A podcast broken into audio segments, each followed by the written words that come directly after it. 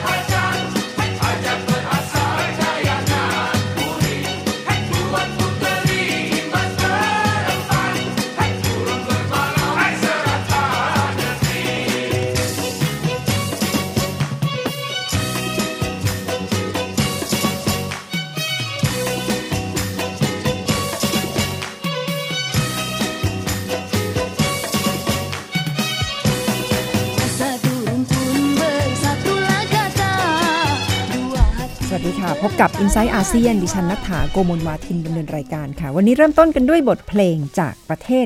มาเลเซียนะคะ เพราะว่าสัปดาห์นี้จะเป็นสัปดาห์สำคัญค่ะ 24-25 ตุลาคมนี้ล่ะค่ะที่ นายกรัฐมนตรี ดร มหาเทมุฮัมมัด เดินทางเยือนไทยอย่างเป็นทางการ นายกรัฐมนตรีมาเลเซียวัย 93 ปีแล้วนะคะ และถือว่าเป็นผู้นำประเทศที่อายุมากที่สุดในโลก แต่ตั้งแต่ได้รับตำแหน่งชนะการเลือกตั้งเมื่อเดือนพฤษภาคมที่ผ่านมา เดินหน้าทำงานอย่างกระตือรือร้น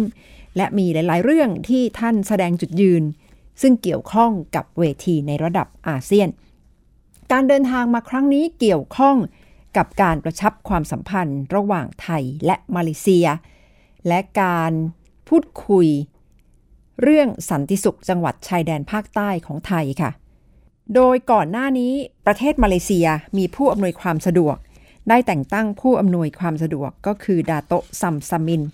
แต่พอมาเป็นยุคของนายกรัฐมนตรีมหาเทโมฮัมหมัด ท่านก็ประกาศ เปลี่ยนตัวผู้อำนวยความสะดวกในการพูดคุย สันติสุขในประเทศไทยนะคะ และจะเดินทางมาในครั้งนี้ด้วยค่ะ น่าจะมีหลาย ๆ เรื่องที่เตรียมจะ พูดคุยกันลงรายละเอียด เพราะว่าดรมหาเทให้ความสำคัญกับการพูดคุยในครั้งนี้มาก และแสดงความจริงใจในแง่ที่ว่า อยากจะให้การพูดคุยเป็นผล เมื่อสัปดาห์ที่แล้วดิฉันได้คุยกับดรปณิธานวัฒนายากร ที่ปรึกษารองนายกรัฐมนตรีด้านความมั่นคงที่ระบุว่า ที่จริงในช่วงที่คอสช เข้ามาเป็นรัฐบาลก็ได้เดินหน้าทำหลายเรื่องค่ะ โดยเฉพาะ การดึงภาคประชาสังคมเข้ามามีส่วนร่วม ในพื้นที่จังหวัดชายแดนภาคใต้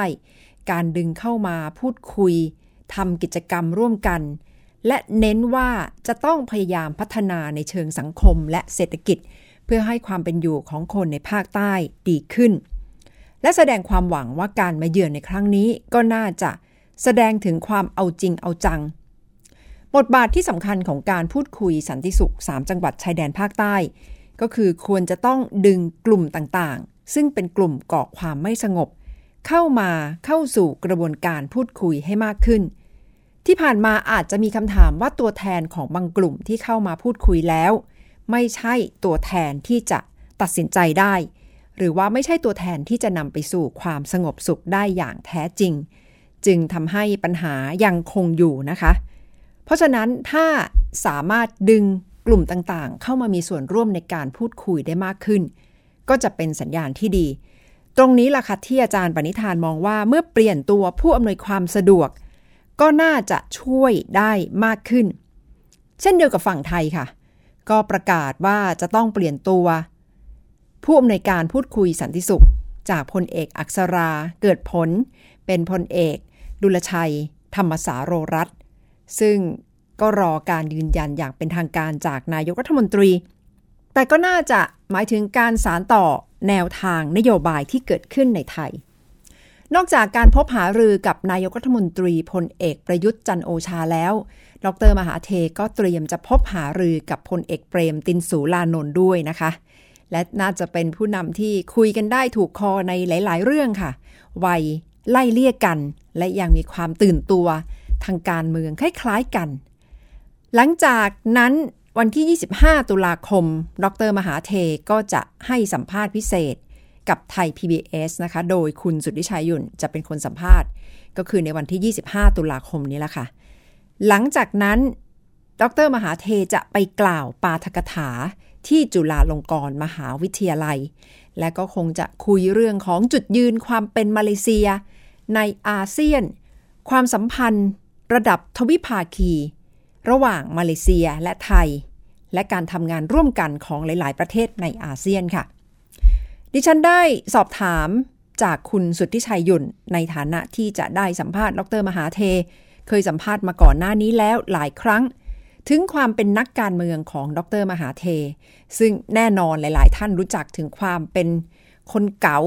มีเกมเก๋าทางการเมือง เคยเป็นอดีตนายกรัฐมนตรีมาเลเซียมาแล้วไม่ต่ำกว่า 22 ปี ในช่วงที่ดำรงตำแหน่งก็ถือได้ว่าเป็นผู้นำที่รวบอำนาจไว้ได้ รวบอำนาจไว้อย่างเด็ดขาดในการบริหารประเทศ มาถึงยุคนี้ทำไมท่านยังครองใจประชาชน และได้รับความไว้วางใจ ให้กลับมาทำหน้าที่อีกครั้ง ดิฉันสอบถามจากคุณสุทธิชัยยุนค่ะ เห็นการพลิกการปรับตัวของดรมหาเทยังไงบ้างคะท่านก็บอกว่าเมื่อเหตุการณ์เปลี่ยนท่านก็ต้องเปลี่ยน แล้วท่านก็ยอมรับว่าในอดีตท่านเคยถูกกล่าวหาเป็นเผด็จการ แล้วท่านก็ยืนยันว่าตอนที่ทำเนี่ยเหตุการณ์มันเป็นอย่างนั้นก็ต้องทำอย่างนั้น แต่วันนี้ท่านเห็นแล้วว่าถ้าไม่มีเสรีภาพของสื่อ จะไม่มีวันที่ท่านได้ชัยชนะ และถ้าประชาชนไม่ให้ความไว้วางใจกับท่านก็จะไม่มีวันนี้ ดังนั้นหมาเดความที่เป็นคนเก่าเข้าใจทุกอย่าง เข้าใจลึกซึ้งถึงความรู้สึกของประชาชน เข้าใจถึงว่าอัมโนข้างในเป็นอย่างไร รู้ว่าคนรุ่นใหม่คิดยังไง รู้ว่าถ้าหากไม่จับมือกับอันวาซึ่งเป็นพรรคฝ่ายค้านที่มีที่นั่งสูงสุด ก็จะไม่มีทางเกิดได้ แล้วรู้ได้ว่าอันวาเป็นที่นิยมของประชาชน ตัวเองเนี่ยมหาเดรู้ว่าตัวเองไม่สำเร็จหรอกถ้าไม่จับมือกับอันวาซึ่งมีฐานเสียง มีแฟนคลับจำนวนมหาศาลแล้วพอจับมือกันปังปั๊บเนี่ยสิ่งแรกที่มหาเดชคิดก็คือว่า ฉันต้องยอม ที่จะแสดงตนว่าสิ่งที่ผ่านมานั้นฉันไม่ได้ถูกต้องทุกเรื่อง ดังนั้นคนมาเลเซียจึงให้อภัย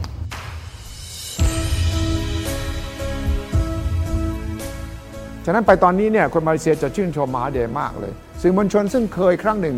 ถูกกันแกล้ง ถูกกดดัน ถูกจับติดคุกต่าง ๆ นานาเนี่ยวันนี้เนี่ยผมถามเพื่อนผมที่เป็นทำสื่อเนี่ยบอกว่า โอ้ยวันนี้คนละคนเลยครับ ก็ต้องให้โอกาสท่าน ฉะนั้นสื่อทั้งหลายแหล่เนี่ยเดี๋ยวนี้ผมถามว่าวิจารณ์ได้ไหมกว่าได้ เสรีภาพมีไหมมี ดังนั้นมันก็เลยกลายเป็นมาเลเซียใหม่ the new Malaysia หมายความว่ามีโอกาสใหม่ สามารถที่จะวิพากษ์วิจารณ์วิเคราะห์ต่างๆนานา เพราะว่าถ้าสื่อไม่อิสระ สื่อก็ไม่สามารถรายงานความล้มเหลวของนาจีปราซักได้ และแน่นอนว่าถ้าหากมหาเดชแสดงตนว่ายังกดดันบังคับสื่อเนี่ยแรงสนับสนุนจากพับลิก จากสาธารณชนก็จะไม่มี ฉะนั้นความเก๋าของมหาเดชนั้นทำให้มหาเดชรู้เลยว่าต้องปรับตัวยังไงและการปรับตัวนี้ก็เป็นอีกหนึ่งบทเรียนสำหรับนักการเมืองในโลกด้วยนะ ผมว่าในมาตรฐานโลกเนี่ยจะเห็นชัดเจนเลย ว่ามหาเดชเป็นคนที่ปรับได้ตามสถานการณ์ บทบาทของทั้งอันวาและดรมหาเทเกี่ยวกับเรื่องภาคใต้ของไทยนะคคะรับ จุดยืนของทั้งสองท่านตรงกันไหมคะ อย่างดรมหาเทก่อนหน้านี้อาจจะ คนอาจจะมีความรู้สึกว่าแข็งกร้าวกับไทยหรือเปล่าครับเคยเอ่ยปากคล้ายๆ กับว่าภาคใต้ของไทยเนี่ยน่าจะต้องเป็นเขตปกครองตนเองครับ แล้วทางอันวาคิดยังไงคะตอนนี้สองท่านเนี่ยมองตรงกัน มองตรงกันแล้วครับ ผมเชื่อว่ามองตรงกันคือว่าก็คล้อยตามรัฐบาลไทย ว่าจะให้สิทธิ์อำนาจในบางเรื่องที่เกี่ยวกับศาสนา แต่ว่าเรื่องใหญ่ในระดับชาตินั้นก็คงจะต้องให้รัฐบาลกลางดำเนินการอยู่ เช่น เรื่องของการศึกษาเรื่องปอนเนาะเรื่องระบบศาล เรื่องของศาลศาสนาทั้งหลายแหละเนี่ยเป็นสิทธิขั้นพื้นฐานของ 3 จังหวัดชายแดนภาคใต้มหาเดชก็ไม่ใช่ว่าไม่วิจารณ์นะครับว่าปัญหาใหญ่ทางใต้เนี่ยก็คือความเดือมล้ำปัญหาเศรษฐกิจ ปัญหาความรู้สึกว่าคนสามจังหวัดชายแดนภาคใต้ยังไม่ได้เป็นส่วนแกนหลักของสังคมไทย ท่านก็บอกว่าต้องแก้ไขตรงนี้ อันวานั้นก็เช่นกันครับ แต่ว่าอันวาอาจจะนุ่มกว่าหน่อย ไม่เคยได้ยินอันวาเรียกร้องว่าให้สามจังหวัดชายแดนภาคใต้เป็น autonomous หรือว่าปกครองตนเองอย่างเต็มที่ก็คล้าย ๆ กันว่า ช่วยดูแลให้มาตรฐานชีวิตของเขาเหล่านั้นดีขึ้นกว่านี้ ปัญหาความรุนแรงก็จะแก้ไปได้เอง แต่ว่าก็ต้องเชื่อนะครับมาเลเซียก็ไม่เคยเอากรณีสามจังหวัดชายแดนภาคใต้ ไปเล่นกับกลุ่มประเทศมุสลิมเพื่อจะเล่นงานไทย ก็พยายามจะเตือนไทยว่า เราเพื่อนกันนะเราอยู่อาเซียนด้วยกันนะ แต่ผมจะช่วยกระบวนการเจรจาด้วยนะ แต่ช่วยดูเรื่องเหล่านี้หน่อยมุมมองของคุณสุทธิชัยต่อนายกรัฐมนตรี มหาเทโมฮัมหมัดนะคะ ถึงความความสามารถในการปรับตัวเข้าสู่ยุคนี้ ซึ่งขณะนี้บรรยากาศทางการเมืองในประเทศมาเลเซียก็กำลังเฟื่องฟูทีเดียวนะคะ ดิฉันเพิ่งจะได้คุยกับคุณแบรดอดัมส์ที่ปรึกษา Human Rights Watch ประจำ เอเชียแปซิฟิกค่ะ ซึ่งได้เดินทางมาประเทศไทย คุณแบรดบอกว่าเพิ่งเดินทางไปประเทศมาเลเซีย ได้พบกับคนหลากหลายกลุ่ม และรับรู้ได้ถึงบรรยากาศแห่งความตื่นเต้น เต็มเปี่ยมไปด้วยพลัง ผู้คนรู้สึกมีความหวังในชีวิต หลังจากที่ได้โค่นล้มรัฐบาลภายใต้การนำของพรรคอัมโนลง ได้เห็นการทำงานร่วมกันของนายกรัฐมนตรีมหาเทโมฮัมหมัด อันวาอิบราฮิม ถึงแม้อันวาจะเป็นสสที่ชนะการเลือกตั้งซ่อม เป็นสสในรัฐสภาแต่ว่าไม่ได้เป็นคณะรัฐมนตรี แต่บรรยากาศที่เกิดขึ้นเนี่ยแหละค่ะ ที่กำลังสร้างความหวัง คนนั่งประชุมกันระดมสมองกันวางแนวทางที่จะปฏิรูปประเทศ และปฏิรูปสังคมค่ะ ดิฉันขอให้คุณแบรดเล่าให้ฟังว่า ความแตกต่างที่เกิดขึ้นนี้บรรยากาศที่เขาได้เห็น เห็นความต่างอย่างไร ระหว่างไทยและมาเลเซีย และการเลือกตั้งที่กำลังจะเกิดขึ้นในไทยค่ะ No, I think uh, Mahathir is actually a representative of popular will from the bottom up. Um, you know, Mahathir used to preside over an authoritarian state. So now we have Mahathir 2.0, who's now saying he's a Democrat and he believes in changing a lot of the laws that he himself put in place. He's in favor of abolishing the death penalty, for example. So he's a, he's a different person, but not necessarily because his views of the world have changed that much. Malaysians want a different country, uh, and they voted for it. And he's been always been a very wily politician. คุณแบรด He's บอก always ว่า figured out ที่ how เห็น to ได้ stay ชัดก็ on คือ top. การทบทวนกฎหมาย ซึ่งหลาย ๆ เรื่องเป็นกฎหมายที่อนุมัติในยุคที่อดีตนายกรัฐมนตรีมหาเทอยู่ในตำแหน่ง อย่างเช่นขณะนี้กำลังคุยกันหนักเลยเรื่องโทษประหารชีวิต ซึ่งถ้ามาเลเซียยกเลิกโทษนี้จริง จะถือว่าได้เป็นประเทศที่ได้รับการยอมรับเลยว่าอยู่แถวหน้า อยู่ข้างหน้าเลยนะคะสำหรับกลุ่มประเทศในอาเซียน โดยเฉพาะเรื่องสังคมที่เน้นหนักด้านสิทธิมนุษยชน เรื่องประชาธิปไตย เรื่องการรับฟัง เสรีภาพทางความคิดเห็น เสรีภาพของสื่อ กลายเป็นว่าอยู่ๆสถานการณ์พลิกเลยสำหรับประเทศมาเลเซีย ที่ก่อนหน้านี้มองไปทางไหนก็แทบจะไม่เห็นความหวัง ซึ่งคุณแบรดก็คล้ายๆ คุณสุทธิชัยที่ให้สัมภาษณ์ไปก่อนหน้านี้ค่ะว่า ขณะนี้คนมาเลเซียเข้าใจละถึงสิทธิเสรีภาพของสื่อว่ามีความสำคัญอย่างมากในการตรวจสอบรัฐบาล โดยเฉพาะถ้าช่วงนี้จะทำข่าวเรื่องการตรวจสอบการทุจริตของอดีตนายกรัฐมนตรีมหา อดีตนายกรัฐมนตรี นาจิบราซัก ก็ต้องมีพื้นที่ให้สื่อทำงานกันอย่างเต็มที่นั่นแหละค่ะ อีกด้านหนึ่งพอดิฉันสอบถามเรื่องการเลือกตั้งที่จะเกิดขึ้นในประเทศไทย คุณแบรดบอกว่า รัฐธรรมนูญที่แก้ไขและมีผลบังคับใช้ไปในปี 2560 ตรงนี้ต้องจับตามองนะคะว่า ซึ่งหมายความว่าคอสช จะมีสิทธิ์ในการเลือกสอวเข้ามาทำหน้าที่ถึง 250 เสียง และ 250 เสียงนี้แหละ จะมีส่วนในการเลือกนายกรัฐมนตรี ในการลงเสียงเพื่อเลือกนายกรัฐมนตรีคนถัดไป ประเด็นนี้ทั่วโลกกำลังจับตามอง และกำลังพยายามทำความเข้าใจสถานการณ์ที่เกิดขึ้นในประเทศไทย เพราะฉะนั้นในวันเลือกตั้ง ซึ่งขณะนี้ยังไม่ชัดเจน แต่ก็อาจจะเกิดขึ้นในเดือนกุมภาพันธ์ปีหน้าถ้าประชาชนทั่วไปไม่ได้ออกไปใช้สิทธิ์ใช้เสียงกันอย่างเสรี ถูกปิดกั้น ก็อาจจะเกิดคำถามตามมาค่ะ และปฏิกิริยาของนานาประเทศก็จะมีส่วนสำคัญในการเดินหน้าประเทศไทย ซึ่งคุณแบรดก็บอกว่าคงจะต้องจับตาดูให้ดีทั้งในแง่มุมด้านสิทธิมนุษยชน และประชาธิปไตย ซึ่งเขาก็แสดงความเป็นห่วง เพราะว่าถ้าย้อนกลับไปก่อนหน้านี้ไทยมักจะได้รับการยอมรับว่าเป็นประเทศที่มีเสถียรภาพทางการเมือง มีเศรษฐกิจที่แข็งแกร่ง เป็นประเทศที่อยู่แถวหน้าในแง่ประชาธิปไตย และสิทธิมนุษยชน ซึ่งตอนนี้ดูเหมือนจะกลายเป็นอดีตไปแล้วสำหรับประเทศไทยค่ะ เอาละค่ะ ก็ต้องติดตามกันนะคะว่า การมาเยือนของดรมหาเทมุฮัมมัดในวันที่ 25 ตุลาคมนี้ เกิดอะไรขึ้น และให้คำมั่นกันมากน้อยขนาดไหนสำหรับรัฐบาลไทยและมาเลเซีย เรื่องแก้ปัญหาสันติสุข 3 จังหวัดชายแดนภาคใต้ คุณผู้ฟังคะเมื่อมองไปถึงการพัฒนาประเทศ ในแนวทางที่จะทำให้ก้าวทันนานาประเทศ มีแง่คิดล่าสุดจากดรสมเกียรติตั้งกิจวานิชย์ในช่วงคิดยกกำลังสองค่ะ มองข้ามไม่ได้จริง ๆ เลยใช่ไหมคะเรื่องของความรู้เนี่ยค่ะใช่เลยครับ และปีนี้นะครับ ทางคณะกรรมการมอบรางวัลโนเบลนะครับในด้านสาขาเศรษฐศาสตร์ จึงมอบรางวัลให้กับนักเศรษฐศาสตร์คนหนึ่งครับ ที่พูดเรื่องการ ใช้ความรู้ในการสร้างการเจริญเติบโตครับ อยากเติบโตนานๆ ต้องเน้นการสร้างความรู้ครับ ท่านย้ำเรื่องอะไรคะสำหรับนักเศรษฐศาสตร์ที่ได้รับรางวัลโนเบลนะคะ ปีนี้นะครับมีนักเศรษฐศาสตร์สองท่านนะครับได้รับรางวัลโนเบลนะครับท่านแรกนะครับศาสตราจารย์พอลโรเมอร์นะครับจากมหาวิทยาลัยนิวยอร์กนะครับท่านพูดเรื่องการเติบโตต่อเนื่อง โดยการสร้างความรู้ครับ อีกท่านหนึ่งครับศาสตราจารย์วิลเลียมนอร์ดเฮาส์นะครับจากมหาวิทยาลัยเยลนะครับท่านนี้พูดเรื่องการเติบโตอย่างยั่งยืน โดยลดการปล่อยก๊าซเรือนกระจกครับ ทั้งสองท่านนี้มีคุณูปการอย่างยิ่งต่อวิชาเศรษฐศาสตร์ครับ ก่อนอื่นนะครับคุณนัฐาครับอยากเปรียบเทียบนะครับให้คนไทยเห็นกันก่อนนะครับว่าความรู้นั้นสำคัญขนาดไหน ทั้งการสร้างความรู้การใช้ความรู้ครับ เปรียบเทียบประเทศที่คนไทยรู้จักกันดีคือเกาหลีใต้นะครับทราบไหมครับ 70 ปีก่อน เกาหลีใต้กับไทยนั้นรวยเท่าๆกันเลยนะครับแต่ว่ามาถึงปัจจุบันครับเกาหลีใต้มีรายได้ต่อหัวเป็น 5 เท่าของคนไทยครับสองประเทศนะครับเกิดมาดูเหมือนว่าสูสีกัน มาถึงจุดหนึ่งทำไมต่างกันได้มหาศาลขนาดนั้นครับ แต่ว่าพูดถึงประเทศพัฒนาก่อนนะครับ ประเทศอื่นๆ พัฒนาขึ้นมาได้นั้น ต้องเน้นการสร้างความรู้ครับ แล้วผลงานของศาสตราจารย์พอลโรเมอร์นะครับที่ได้รับรางวัลโนเบลนะครับท่านก็พูดไว้ว่าความรู้นะครับ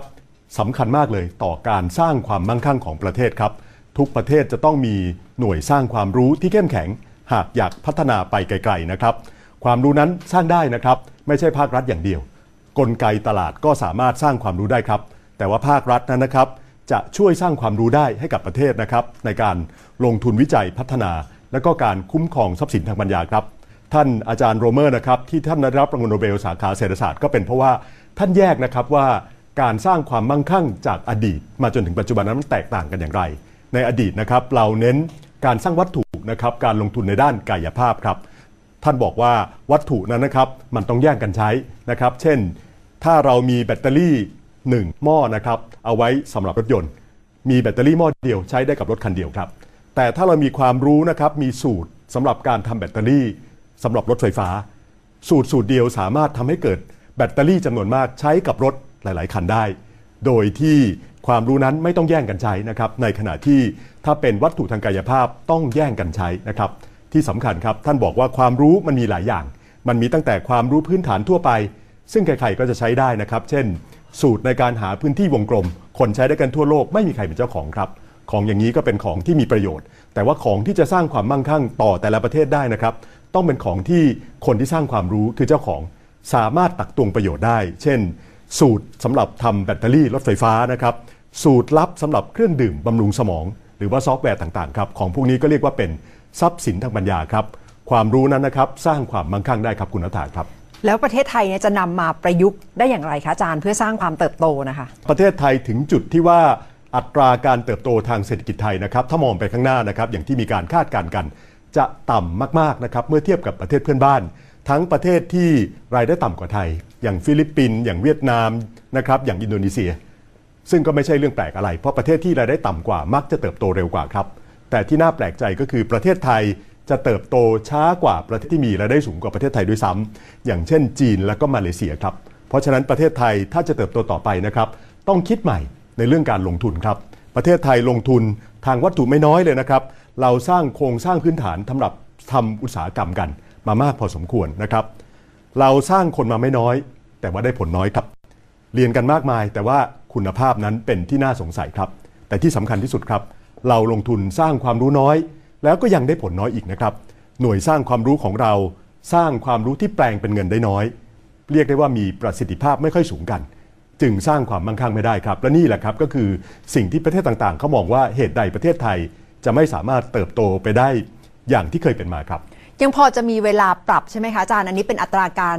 คาดการการเติบโต จะต้องไปลงทุนตรงไหนถึงจะให้การเติบโต ยั่งยืนและสูงขึ้นค่ะเราต้องตระหนักอย่างแรกเลยนะครับ ว่าต่อไปปัจจัยในการสร้างความมั่งคั่งนะครับ ไม่ใช่วัตถุทางกายภาพอีกต่อไป งานของศาสตราจารย์โรเมอร์บอกว่าจะโตนานๆนะครับต้องเน้นการสร้างความรู้ครับ ปัญหาก็คือไทยลงทุนสร้างความรู้น้อย ได้ผลยิ่งน้อยครับ ต้องลงทุนสร้างความรู้เพิ่มอีกเยอะเลยนะครับ และก็ต้องสร้างความรู้ประเภทที่สามารถไปต่อยอดสร้างความมั่งคั่งได้ ประเทศไทยพูดกันเยอะนะครับ ว่าเราขาดการวิจัยพื้นฐาน ซึ่งก็เป็นสิ่งที่ถูกต้องนะครับ แต่ว่าการวิจัยพื้นฐานนั้น สร้างความมั่งคั่งโดยตรง ได้ค่อนข้างยากครับ ต้องไปเน้นการวิจัยประยุกต์นะครับการพัฒนาเชื่อมโยงกับกลไกตลาดว่า งานสร้างความรู้ของหน่วยสร้างความรู้ประเทศไทย ไม่ว่าจะเป็นสถาบันวิจัยนะครับไม่ว่าจะเป็นมหาวิทยาลัยของรัฐนั้น สร้างมาแล้วเอาความรู้ไปใช้ในเชิงพาณิชย์สร้างความมั่งคั่งได้จริง ๆ ครับคือที่ผ่านมาอาจจะไม่ได้ขาดหน่วยงานด้านการวิจัย แต่ว่ายังขาดการเชื่อมโยงประยุกต์ใช้จริง ๆ ใช่ไหมคะครับผมมองว่าปัญหาใหญ่ก็คือการเชื่อมโยงไปใช้จริงนะครับ แล้วก็การเอาไปใช้จริงนะครับ บางครั้งไม่ต้องสร้างความรู้เองด้วยซ้ำนะครับ จะมีตัวอย่างครั้งหน้าคุยกันว่า มีวิธีที่รวดเร็วกว่าในการสร้างความรู้ด้วยซ้ำไปครับ เอาละค่ะ เป็นแง่คิดจากประธาน TDI นะคะ เรื่องของประเทศไทยในการปรับตัวสร้างความรู้อย่างยั่งยืน ที่ผ่านมาอาจจะทำงานวิจัยกันเยอะ พยายามที่จะระดมสมองกันมากมาย แต่ว่าพอไม่ได้ต่อยอดเข้ามาการปฏิบัติจริง ไม่แวไม่ว่าจะเป็นในแง่แวดวงวิชาการ ภาคเอกชน หน่วยงานองค์กรต่างๆ ก็ทำให้ความรู้นั้นขาดตอนและไม่ต่อเนื่องค่ะ ทั้งหมดก็คือ i n s i ซต์อาเซียนสำหรับวันนี้นะคะ คุณผู้ฟังและเราจะลากันไปด้วยบทเพลง เกี่ยวกับประเทศมาเลเซียนะคะ เพื่อต้อนรับท่านผู้นำมาเลเซียในโอกาสเยือนประเทศไทย ทั้งหมดคือ i n s i ซต์อาเซียนสำหรับวันนี้ค่ะ ดิฉันนัฐถาโกโมลวาทิน สวัสดีค่ะ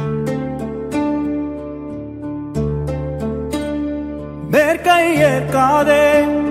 வீழும் சூரியனே தர்மம் தோற்காதே. ஆளும் காவலனே மேற்கை ஏற்காதே. வீழும் சூரியனே தர்மம் தோற்காதே. ஆளும் காவலனே. கசிந்திடும் கண்ணீர்.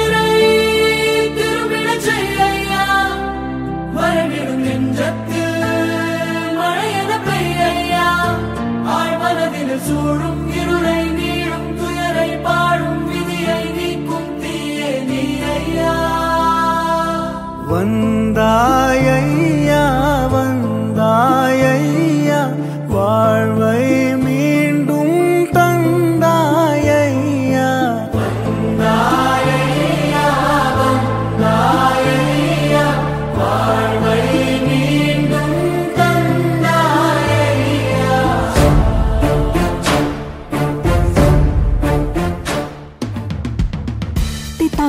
ายการย้อนหลังได้ที่เว็บไซต์และแอปพลิเคชันไทย PBS Radio ไทย PBS Radio วิทยุข่าวสารสาระ เพื่อสาธารณะและสังคม